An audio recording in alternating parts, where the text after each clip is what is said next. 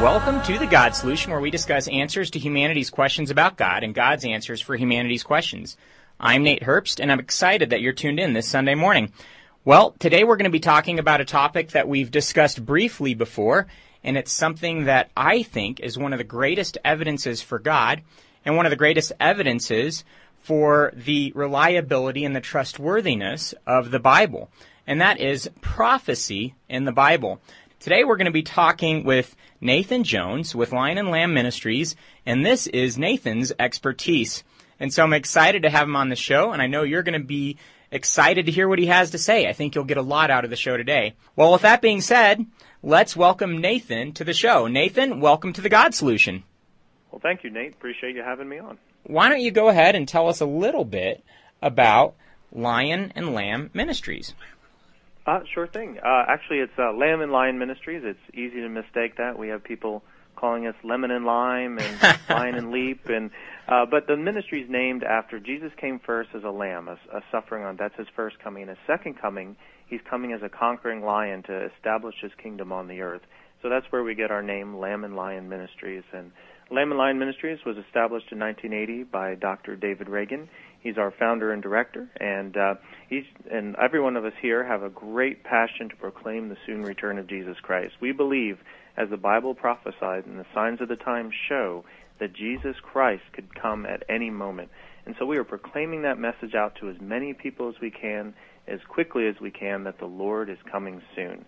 And so that's what we do. We, uh, my position here is I'm the web minister. I communicate to the almost now three billion plus people over the internet with the gospel and the soon return of Jesus Christ. Uh, we have a television show, Christ in Prophecy, and we're on six major networks like uh, Daystar and TCT and TBN. And uh, of course, we have a magazine, The Lamplighter. We have uh, books and articles, and whatever we can to get the gospel out, we do. We're a non-denominational parachurch organization. In other words, we come along churches and we help teach them uh, in areas maybe they don't feel comfortable in about teaching Bible prophecy. We get in there and help them teach at conferences and classes and uh, on radio programs. Wonderful. Well, it's a privilege to have you on the air. Now, tell us a little bit about yourself, Nathan. You told us a little bit about what you do in the ministry, but how did this become a passion for you? How did you get a passion for prophecy in the Bible?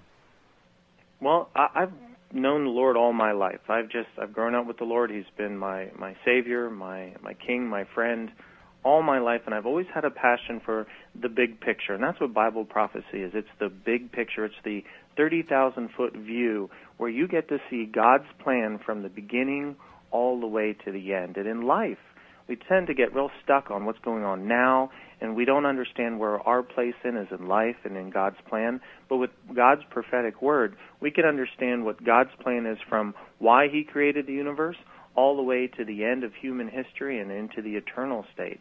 And that always excites me because that gives you an idea of where your place is in the scheme of life. As a Christian, we can answer those questions that, that non-Christians can't. You know, why do I exist? Why am I here? What is my purpose in life? And by understanding the big picture of God's Word, we can answer those questions. Absolutely. Those are those incredible existential questions that we always discuss on this show that I think are only answered in Christ. And you hit the nail on the head. The prophecy in Scripture corroborates everything that Scripture tells us about those fundamental answers. So I want to tell you a little story to get started here. And it happened a few weeks ago from what I hear. I was talking to a student that had a pastor from the area speak to their class. And the pastor said something along the lines of prophecy in the Bible is not really prophetic. It's nothing more than a literary style, so to say. And the student asked me, What do you think about that statement? And I said, I think this is modern naturalism in academia, and this is the historical critical method run amok. When we see prophecy in Scripture and the historical corroboration of those prophecies, it blows my mind that anyone would shrug that off as not a big deal. So, what's going on when we hear even Christians saying things like that? Well, they're behind thinking behind that usually is because they don't believe the Bible at all anyway. Uh, they'll take it as man's search for God rather than God's gift to us about what's going on in, in His plan. And so what they'll do is they'll they'll just kind of dissect it in different ways, and one of those ways is just to discount it. Uh, they'll say, well, it, it's got to be all historical, or it's got to be all literary, or it's got to be all poetic. Uh, but the Bible is made up of 66 different books that the Lord inspired, and each writes based on their own way of, um, you know, how how they're built. Uh, some are poets like King David. Some are historians like Samuel. Uh, some are, are prophetic like the prophets like John and Isaiah and all that. And each of these people write based on their own abilities, their own literary styles. And God, being the author of everything, is a master of all the literary styles. So you see all the literary styles in the Bible, the 66 books that comprise what we call the Bible today. So to say that there is apocalyptical literature is that it's just symbolic or it's just a literary device. Uh, it, it is, but it's part of the Bible. It's one of the many, and you just can't dis- discount it and say, well, it's all symbolism. And usually, people that discount the the prophetic word in the Bible are already liberal theologically, and they discount the Bible as being God's word anyway. They say, well, you know, it's a good book, and it, it makes us feel good and it gives us kind of an understanding of truth, but they don't believe it is the literal word of God. And we have an axiom here at Lamb and Lion Ministries that if the plain sense makes sense, look for no other sense, otherwise you'll end up with nonsense. And that's, that's really got to be the axiom that guides us as we interpret the Bible. Absolutely. Now, our listeners have heard me say over and over and over that taking your presuppositions and importing them into your conclusions is begging the question. It's a logical fallacy, but it's what we see in modern academia over and over and over again. And I think it's what you just described with some of the liberal perspectives. I don't believe the Bible is true from the start, so I'm going to read that in to these prophecies, which blows my mind. It's shocking that somebody could shrug these off. You'll see as we listen to Nathan throughout the show that these can't be ignored. These are incredible, and you could not come to any other conclusion that this is God Himself speaking to us in His Word.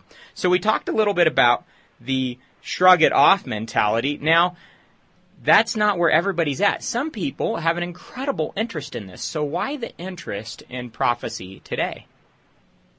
Well, I think the interest in prophecy today stems from the fact that especially outside of the church. I mean, with what we call a secular audience, they're looking at the world around us and they're saying something's wrong, something's not making sense. I mean, what's with all these natural disasters? Why does it look like World War III is always looming? What's with the uh, impending economic collapses? I mean, there are scary, scary times, and people want answers to what this is all about. And so we have people constantly coming to our website and watching our TV show because they want the answers to what's going on. They can sense it. They could feel it in the air that something big is happening, and we know what's coming up because God gives us that. That's that's the wonderful thing about God. Whatever He does, He always lets us know ahead of time what He plans on doing. Now, He might not give us all the intricate details that we would want, but He gives again that big picture view of what's coming up in the future, and I believe that people can sense that. Now, uh, there, like you said, there's some in the church who deny Bible prophecy altogether. They, they're called preterists. They believe that all prophecy was fulfilled back uh, when the temple in Israel was destroyed in 70 AD. But that's because they believe so strongly in the church era, the time we live in now, that they can't picture uh, the times changing. They, they, or sometimes they don't even want to picture the times changing, like the ancient Pharisees who were so happy with all the attention they got from the people.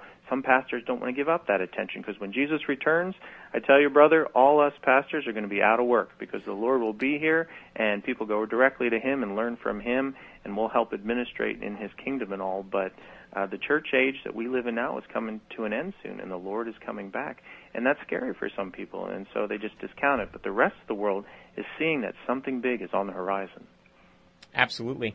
I think that every time people look at the news, they are forced to come face to face with some of those thoughts and ideas about the future. And talking to students on the college campus, there is that wondering and there is that curiosity about what's coming up. So, how does fulfilled prophecy prove that the Bible is the inerrant Word of God? Well, first of all, there is no religious book. I mean, not the Quran, not the Hindu Vedas, any of the, the books out there, the holy books of different religions, that have Bible prophecy, real solid Bible prophecy. Like, for instance, a, a Muslim will say, well, there's a, a surah, a verse that talks about the animals will gather together. Therefore, oh, we have zoos today, therefore that's fulfilled prophecy. that's not fulfilled prophecy. That's a general vague statement that's trying to give. But we have the fulfilled word of God. Now get this. Not counting prophecies in the Bible that have to do with Israel or the church or countries or nations. Let's just talk about Jesus Christ. You know there was 300 general and 109 specific prophecies made about Jesus Christ coming at his first coming. And there are 500 and one in every 25 verses in the New Testament talk about Jesus' second coming. Now, mathematically, that was been proven that just eight, just eight of those 109 prophecies being fulfilled in the life of Christ is mathematical, and this is a mathematician, Peter Stoner, figured, that is 1 in 10 to the 17th power. That means 1 in 10, that's 17 zeros. And he used this example to show what that's like. He says, that'd be like filling the entire state of Texas two feet deep in quarters, mark just one, and then throw it in. Next, drop a blindfolded man in the middle of Texas. The odds would be that the very first coin he, coin he picks up, that would be the one with the mark on it. That's the probability of eight being fulfilled in the life of Jesus Christ. Now that would be impossible, right? But it's not impossible with God. And when you see these Bible prophecies being fulfilled in the life of Jesus Christ, it proves that the Bible is the Word of God. We can trust the Bible. We can put our faith in God's Word, that Jesus will save us from our sins if we put our faith in Him in repentance, and that He will work a good work in us when His kingdom comes and we'll have heaven forever with Him. We can trust those promises, and that's what Bible prophecy gives us. I agree. I've talked about some of those statistics before on the God solution, and I'm always amazed by the statistics. I think mm-hmm. when we look at evolution, for example, going off on a tangent here, modern academia hates statistics because the statistics show that evolution is impossible. But then when we look at the statistics involved in prophecy, even just a few of those that Jesus fulfilled, it shows overwhelmingly that we can trust the Bible. And again, modern academia would be quick to toss out the statistics. So mm-hmm. I am absolutely amazed by the reliability of Scripture that you're discussing. I think it's incredible. If you're just tuning in, you're listening to The God Solution on KDUR 91.9 and 93.9 FM in Durango and KDUR.org online. So, considering those prophecies, what are some of the examples of fulfilled prophecy related to Jesus? Now, you discussed the statistics of just eight. Of course, there are over a hundred specific prophecies, even more general prophecies about Jesus alone. And of course, many, many hundreds more about other issues. Could you tell me some of those specific prophecies about Jesus that were fulfilled? Sure, Nate. Do you want me to go through all 109? yeah. How about you just start going and share some of the ones that you think are most dramatic and most exciting? Okay, okay. Well, first of all, let's let, us let us get rid of any doubts here that the Old Testament prophecies weren't written after the fact. In other words, when you can read the prophecies from Psalms and Isaiah and Jeremiah and Daniel, they have been historically and archaeologically proven without a doubt that those books were written hundreds of years before Jesus came on this earth.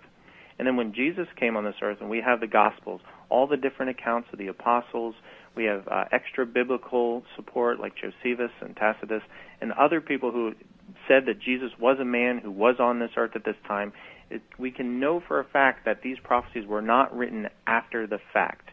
So, with that in mind, then we know that these prophecies are really miraculous because the God of the universe, who knows everything from beginning to end, shared what would happen to him in his life hundreds, if not thousands, of years before Jesus came on this earth. And here's some of the things that he told us would happen to Jesus at his first coming. For one, he would be born of a virgin. Isaiah 7:14 tells us that. Now, you and I know it's impossible for a virgin to give birth, but not by God. And that was fulfilled in Matthew 1. Jesus was unlike any person in all of history born of a woman who was never with a man. And it said what town he would born in. In Micah 5:2, it said that Jesus would be born in Bethlehem. Now, not just Bethlehem, but Bethlehem Ephratah. In Israel at the time, there was two Bethlehems, kind of like we have a I know, a Woodstock or a, a Springfield in every state. They had two Bethlehems. But the Bible went out of its way in Micah 5 2 to say that Jesus would be born in Bethlehem Ephratah.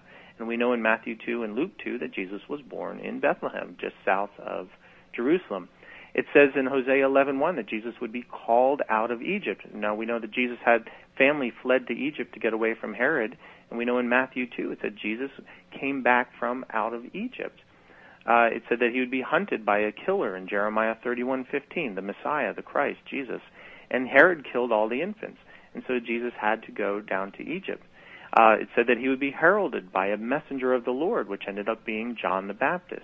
So Isaiah 43 through 5, 700 some years before Jesus was born, saying that the Messiah would have a herald that would come before him, and that was John the Baptist. Now, to show that Jesus isn't an ordinary man, the Messiah, the King, would perform miracles.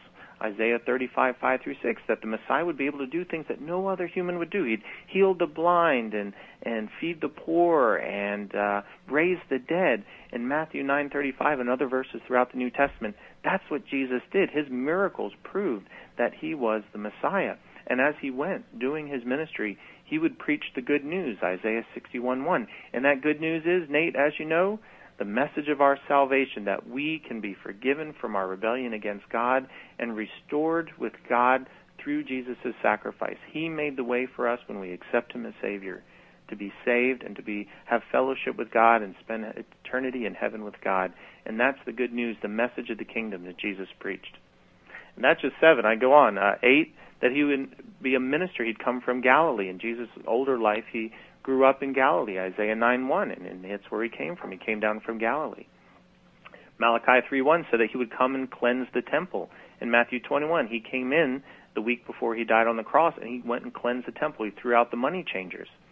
Uh, we even know exactly when Jesus would be cut off and crucified. Now, this is a huge prophecy in Daniel 9:25 that would be 173,880 days from the decree to rebuild Jerusalem to the Messiah's cut off. And you know, Jesus exactly filled from the decree of Artaxerxes to rebuild Jerusalem after it was destroyed, all the way to Matthew 21, where Jesus comes riding in on a donkey. That's 173,880 days. So we have the exact date that the Messiah would come. So I, I can go on and on if you want me to. I can go on. There are so many prophecies that prove that Jesus Christ fulfilled all the prophecies about the first coming of the Messiah. And you know what? If Jesus fulfilled 100% of the first coming prophecies, what's the percent he's going to fulfill of his second coming? I'd say 100%. I'd say 100%. Jesus is returning. There's, there's, like I said, there's 300 general for the first coming, but there's 500 Bible prophecies for the second coming. And if he fulfilled them 100% for the first coming, we know that Jesus will come definitely soon, as he promised. I love that prophecy in Daniel, and I often say on this show, Daniel, in those couple of chapters, prophesies nearly 500 years of Israel's history, but culminating with Jesus coming to pay for the sins of his people. Incredible accuracy, down to the very day, like you mentioned. And I look at mm-hmm. something like that and I think, how could we doubt anything else in Scripture after seeing the credibility of those prophecies? I was talking to an atheist recently, and they said we can't trust prophecy in the Bible because it's just post-written history. Of course, that's what they always have to try to claim. But here we see of copies of Daniel that long predate Jesus and predict to the very day when he would come into Jerusalem to be crucified. What an incredible deal. Well, we have some time, so why don't you go ahead and keep going with some other prophecies? I'd love to hear some more. Do you have any others you could share with us? Oh, like I said, I got 109 of them. Wonderful. That's just, the, that's just related to Jesus as the Messiah. Again, the Bible is filled with prophecies that involve the nation of Israel, that involves the church. Those are those who are saved who live during this age. Uh, it's filled with future prophecy, apocalyptic prophecy, you name it. But let's just keep going about Jesus because this is important. This is huge because all of history centers on Jesus Christ. Jesus dying for our sins to provide the way, the only way, as Jesus said, in John 14. The only way for man to come back to Christ, and that's through Jesus' death on the cross, and that he will come as king again. But okay, let's talk about when Jesus came into Jerusalem, he'd be riding on a donkey. Now that seems like a minor thing, but you know Zechariah 9 9 said that the Messiah would ride into Jerusalem riding on a donkey. And on Matthew 21, 4 through 9, that was fulfilled. Jesus came in riding on a, not just any donkey, a donkey that had never been ridden before. Uh, that Jesus would be rejected by his own people, the Jews, in Psalm 118:22 said that Jesus would be rejected by his own people, and that's why we have a first coming and a second coming. If they had accepted Jesus as Messiah, he'd be king of the earth right now. But to fulfill the the need for him to the, his passion to save people, to bring people to God, he had to die first in our place. The perfect man dying for the imperfect man. That's what Jesus did. Now, concerning his death, it said that he'd have a humiliating death. You can read Psalm 22, and really, Psalm 22 is probably the best. If anyone has to read Bible prophecy, please read Psalm 22, because Psalm 22 is the passion of the Christ. David's writing it, but it's Jesus a thousand years earlier, uh, first person account of Jesus on the cross. As you read through it, everything that Jesus said on the cross, you can read in Psalm 22. It's amazing. It's a, a step-by-step personal experience through the crucifixion in Psalm 22. And Jesus fulfilled that word for word. Uh, of course, he would suffer rejection, Psalm 53:3. I mean, the, it grieved the Lord to be rejected by his own people. To be betrayed by a friend, Psalm 41:9 tells us that. And we know that Judas Iscariot betrayed Jesus, one of his own apostles, betrayed him in Luke 22. And that Judas would betray him for 30 pieces of silver. Zechariah 11:12 said that the Messiah would be betrayed for 30 pieces of silver. And that's the exact amount of money that Judas was given by the Pharisees and the high priest to um, betray Jesus Christ. It also said that uh, when Jesus was on trial, uh, the Messiah was on trial, he'd be silent before his accusers. He wouldn't speak. Isaiah 53 7. And yet we read in Matthew 27 that Jesus was silent while he was on trial. He didn't speak. It said that the Messiah would be mocked and beaten, as Psalm 22, 7 through 8 tells us. And the Messiah was mocked and beaten. He'd be spit upon by his own people, Isaiah 56, and we know he was. And that he was now this is here's another one, Nate, that really impresses me. Psalm 22:16 says that Jesus would be pierced through his hands and his feet. Now, now that is a Roman crucifixion it's talking about there. In, in the time that this was written, and during the Psalms, a thousand years before Jesus came, that the Romans hadn't even invented crucifixion yet until 300 years before Jesus came. So here the Bible's talking about crucifixion before crucifixion was even invented yet.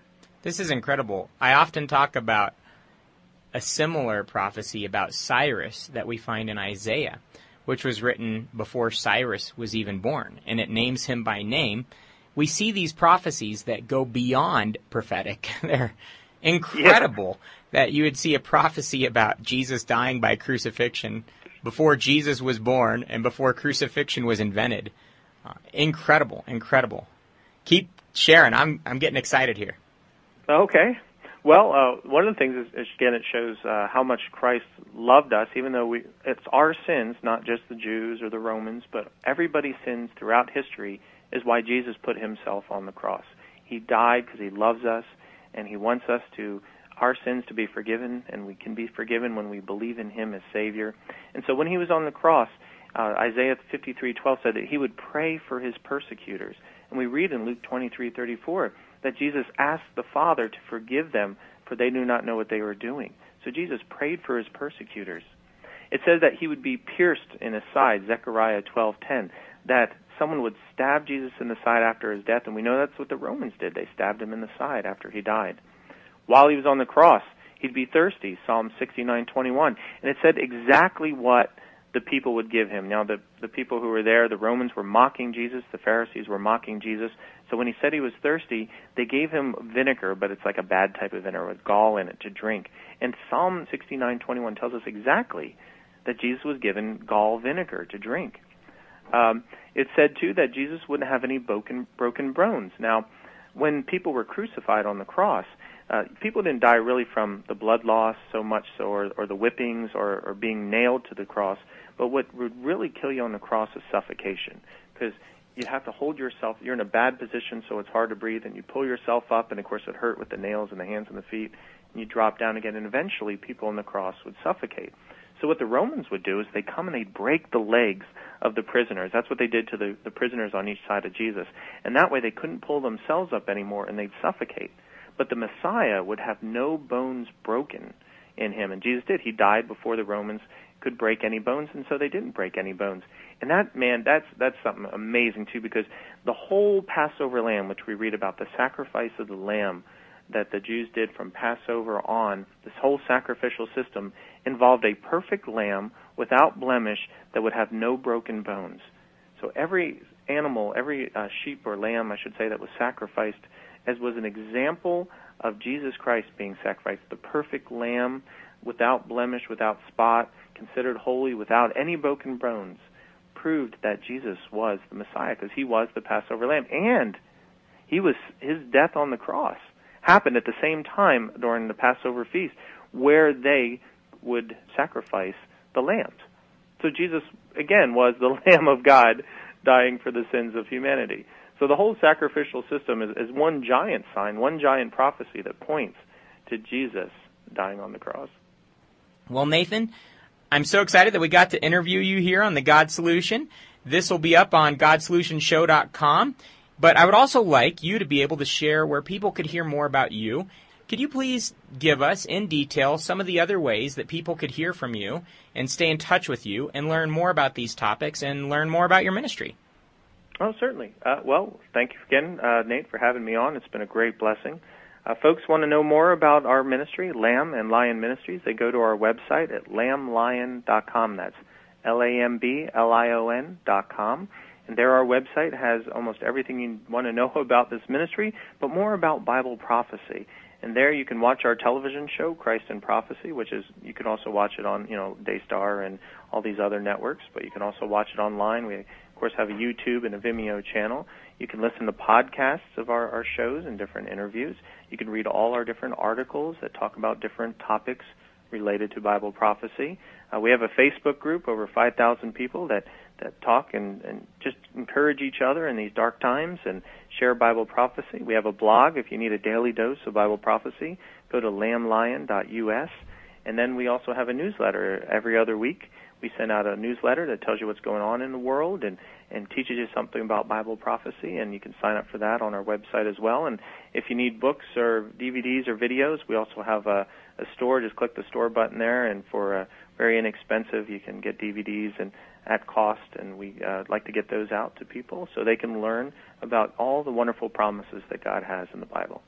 I'm going to go ahead and put everything you just said up on some notes attached with this file at godsolutionshow.com so that any of you that are listening could access everything he just shared without having to remember all those various opportunities. I would encourage you to put your faith and your trust in God, to say, Jesus, I know I need you. I am a sinner and I need your forgiveness. Please forgive me. Please come into my life. Please make me the kind of person you want me to be. Please be my Savior and Lord. I put my faith and my trust in you.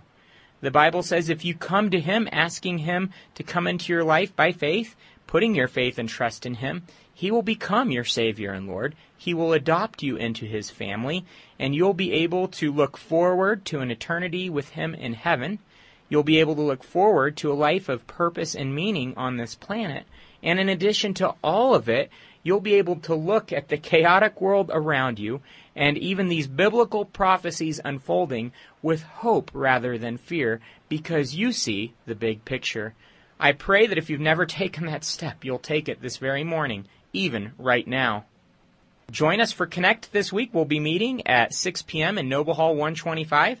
I would also invite you to join a local church this morning. You can go to GodSolutionShow.com and click on the Local Churches tab to find directions and times to various local churches that you could visit this morning.